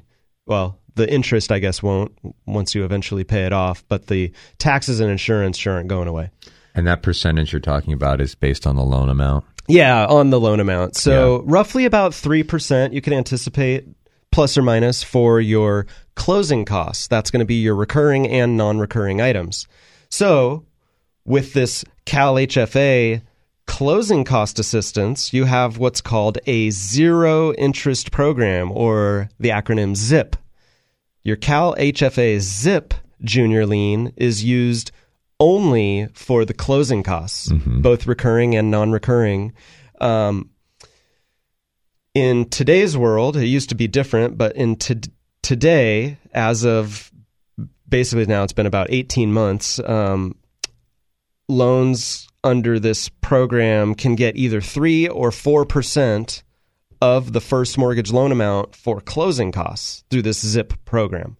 So if we're correct and you can...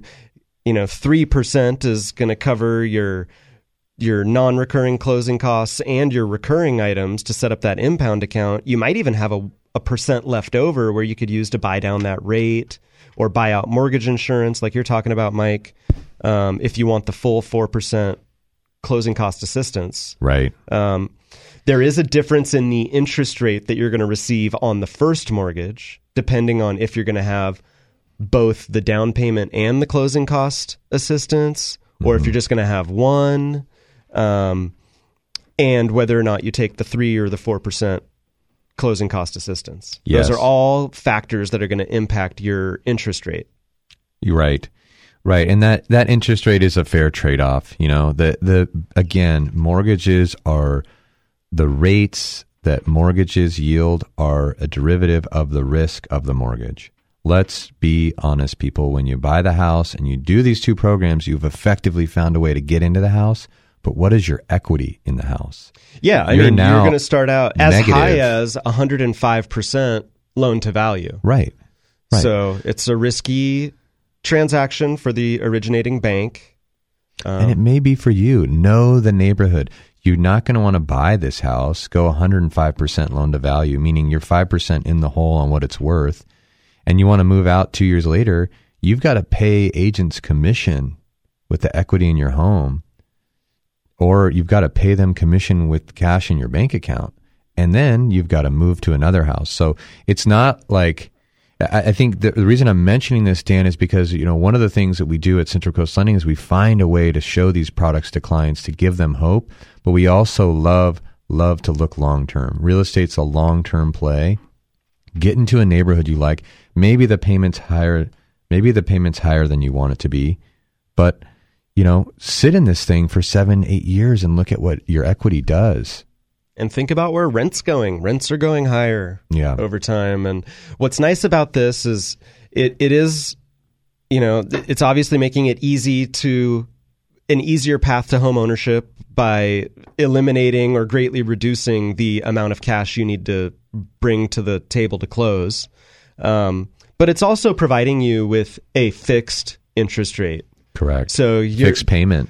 You know, while we're talking about a riskier transaction for the bank, for you as the actual home buyer, you're getting a predictable fixed payment um, on either a conventional or an F H A loan. Mm-hmm. And then you have these subordinate liens that are helping you get into the home with little or no money out of pocket. And those you're not required to make payments on until you either refi or sell or thirty years down the line after you pay off the first mortgage. And it's actually not... It's it's thirty years or when you pay off the first mortgage. Right. So if you get ahead of yourself and pay that first mortgage off in twenty-five years, that's when your junior liens will start to have a repayment. Right. Um, but this one, the zero interest program for closing costs, uh, there's a little clue in the title of that program of what the interest is on that one. Yeah. It's zero. It's deferred. So that's so that's cool. It's I like that. Forever. It just sits there as like a just a. basically a gift you got from this program that you have, well, you have to repay gift. It eventually, yeah. But it feels like a gift for thirty years. Yep. That's pretty cool. Yeah. Um, so that's, that's what this program's all about. Um, is it hard to get a, do you have to like get an application and get approved for this, or do you just do it all at the same time? You do it all at the same time. It's, wow. It's one application for the, you know, one, two, or three loans, depending on if you want one or both of those assistance programs. Um, it's just one application, one qualification. Um, again, we talked about the we talked about the debt to income ratio being a, a very realistic forty-five percent. That's what most loan programs, what we're targeting when we're pre-qualifying people, is around forty-five percent. So mm-hmm. This falls right in line with that. Um, So yeah, it, yeah, it's a great program. It works.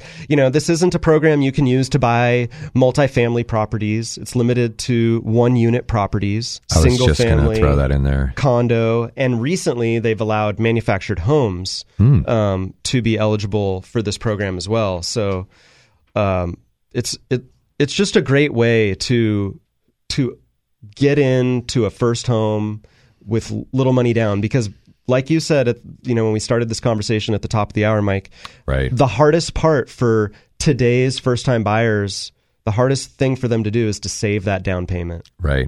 Um, a lot of times, too, people will say, look, my parents are going to give me a gift. Grandma and grandpa are going to give me a gift. But I, I may not want to use that gift just towards the down payment.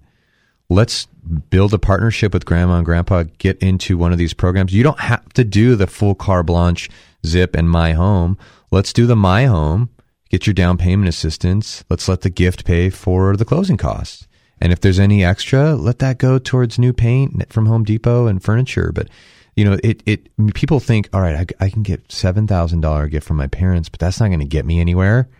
That's not true. You can get a gift with these programs, and in conjunction with getting assistance, for, whether it be the closing costs or the down payment, use the gift, minimize your, your, your, make it so that when you close, you have a loan for the amount that the house is worth. Now you're at a hundred. Let's just start from there. Yeah. Maybe just get, maybe, yeah. You, you can know what get I mean? Just the closing cost assistance. That's the good one. Right. Right. So you start with just the closing cost assistance because that's the zero interest program. Yeah. And then you come up with True. Good the point. Down payment portion. Good point. Right. That's the way it works. You don't you don't just do the down payment assistance portion.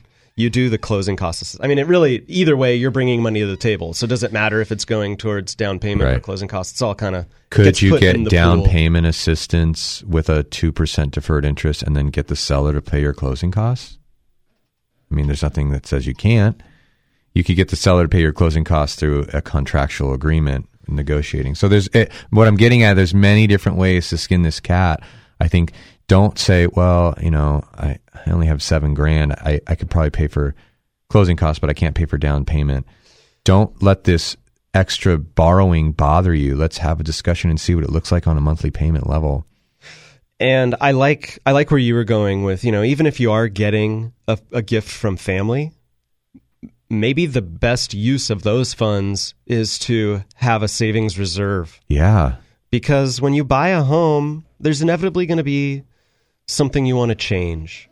Maybe maybe you don't have enough, maybe you need some furniture or something. Maybe maybe you come um, home one day and the water heater isn't working. Yeah, there's, you know, depending on whether you're buying a new home or an existing home, you may have some deferred maintenance that needs to be addressed. Mm-hmm. Um, so there's things that come up. It's just reality. There's some there's things that come up when owning a home that you need to repair or you want to improve. Maybe you're moving further away from the place that you work and you need to have a little bit extra reserve because you need to put more money in the gas tank, et cetera. I think just cetera, having reserve is, you know... It's a, it's a key essential.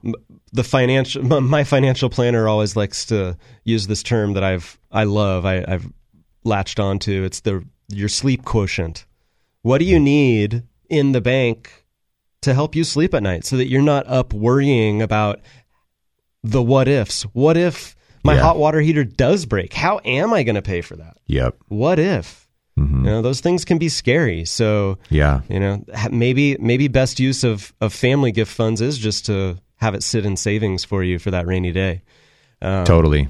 But this is a great program. It's a great way to get in to buy a home in our area. Love the income other limits. Other programs just don't work. Love the income limits. It's so realistic here.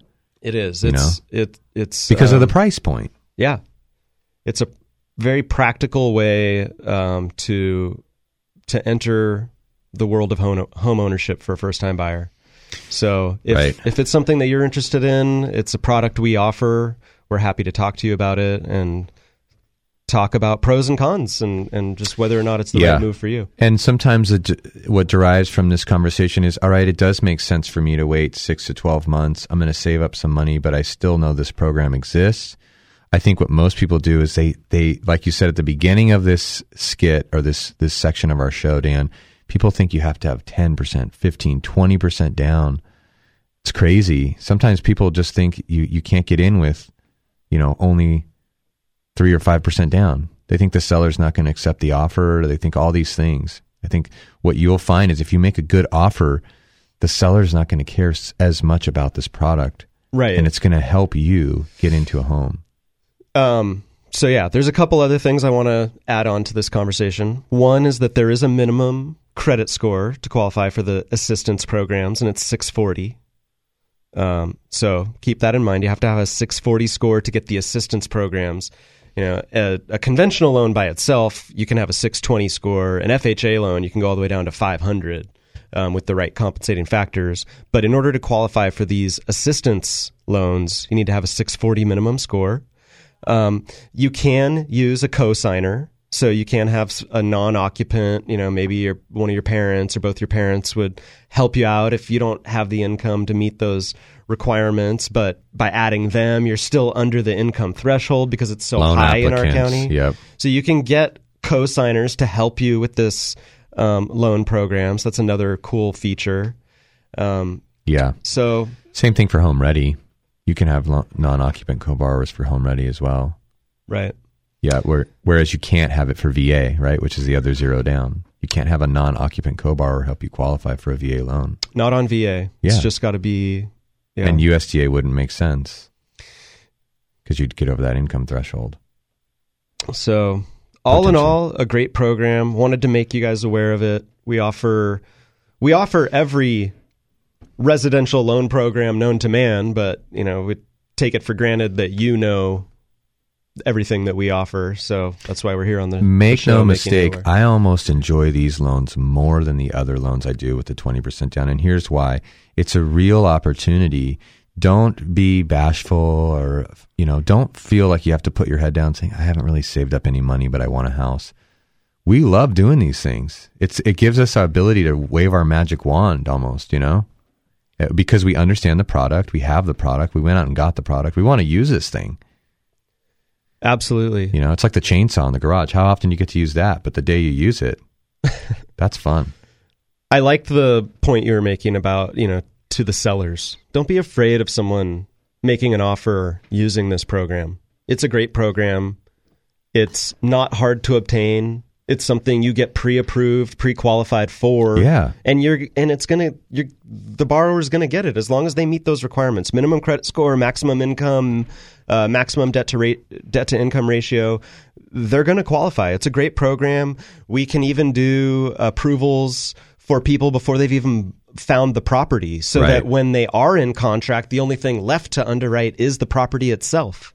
So there's a lot of ways to make this work and still accommodate quick closes and competitive offers and all that kind of stuff. So as a seller, don't be afraid of it. As a buyer, be willing to at least entertain it. There's some pros to it for sure. Um, there's some cons as well. And we can talk about all that stuff uh, when we meet. Meeting with a loan officer at Central Coast Lending is always free. It's always low pressure. We're there to help. We're there to be an advocate. We're there to show you the path to home ownership, but not stress you out in any way whatsoever. One number rings all the Central Coast Lending offices. It's eight oh five, five four three, LOAN. That's eight oh five, five four three, five six two six. We've got a great website, central coast lending dot com. A lot of great information. There's a, a loan application that's on our website that you can use to begin the, the pre-qualification or pre-approval process. Um, and just a lot of great information to learn about these loan programs and others. Um, we'd love to hear from you. We love helping people. We love helping first-time home buyers. Um, so let us know how we can help you. Folks, I hope you enjoy a wonderful fourth of July holiday, and uh, we'll be back next week with another edition of Mortgage Matters. Mike, thanks again for joining me for three weeks in a row. Appreciate you. You're welcome. All right. Have a great weekend, everyone.